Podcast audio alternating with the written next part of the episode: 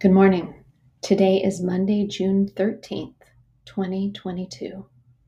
We gather in prayer before the God who promises us an imperishable inheritance, incapable of fading or defilement. O Lord, let my soul rise up to meet you as the day rises to meet the sun.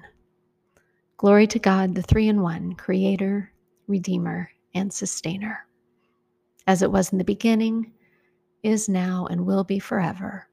Amen. Come, let us sing to the Lord. Let us shout for joy to the rock of our salvation. Remind yourself that you are in God's presence. Notice how God may be speaking to you today. Let yourself dwell on a word or a phrase that catches your attention or moves your heart and let your heart simply respond to God in prayer.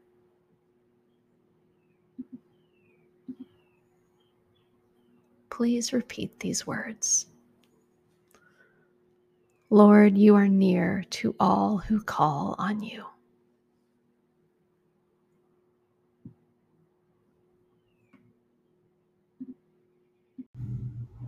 Our reading today is 1 Peter 2, verses 21 through 25.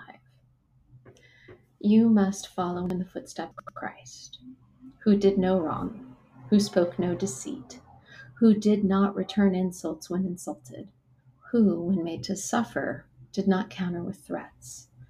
Instead, Christ trusted the one who judges justly. It was Christ's own body that brought our sins to the cross so that all of us, dead to sin, could live in accord with God's will. By Christ's wounds you are healed. At one time you were straying like sheep, but now you have returned to the shepherd, the guardian of your souls. On Mondays, we pray for the world. We are told in Scripture that God created the world and God loves the world and everyone in it. So I invite you in a silent moment to let your imagination move to the world. How do you conceive of the world? Picture the world in your mind and hold the world before God. Don't worry about diagnosing the complicated needs of the world or telling God what to do. Simply hold the world before God.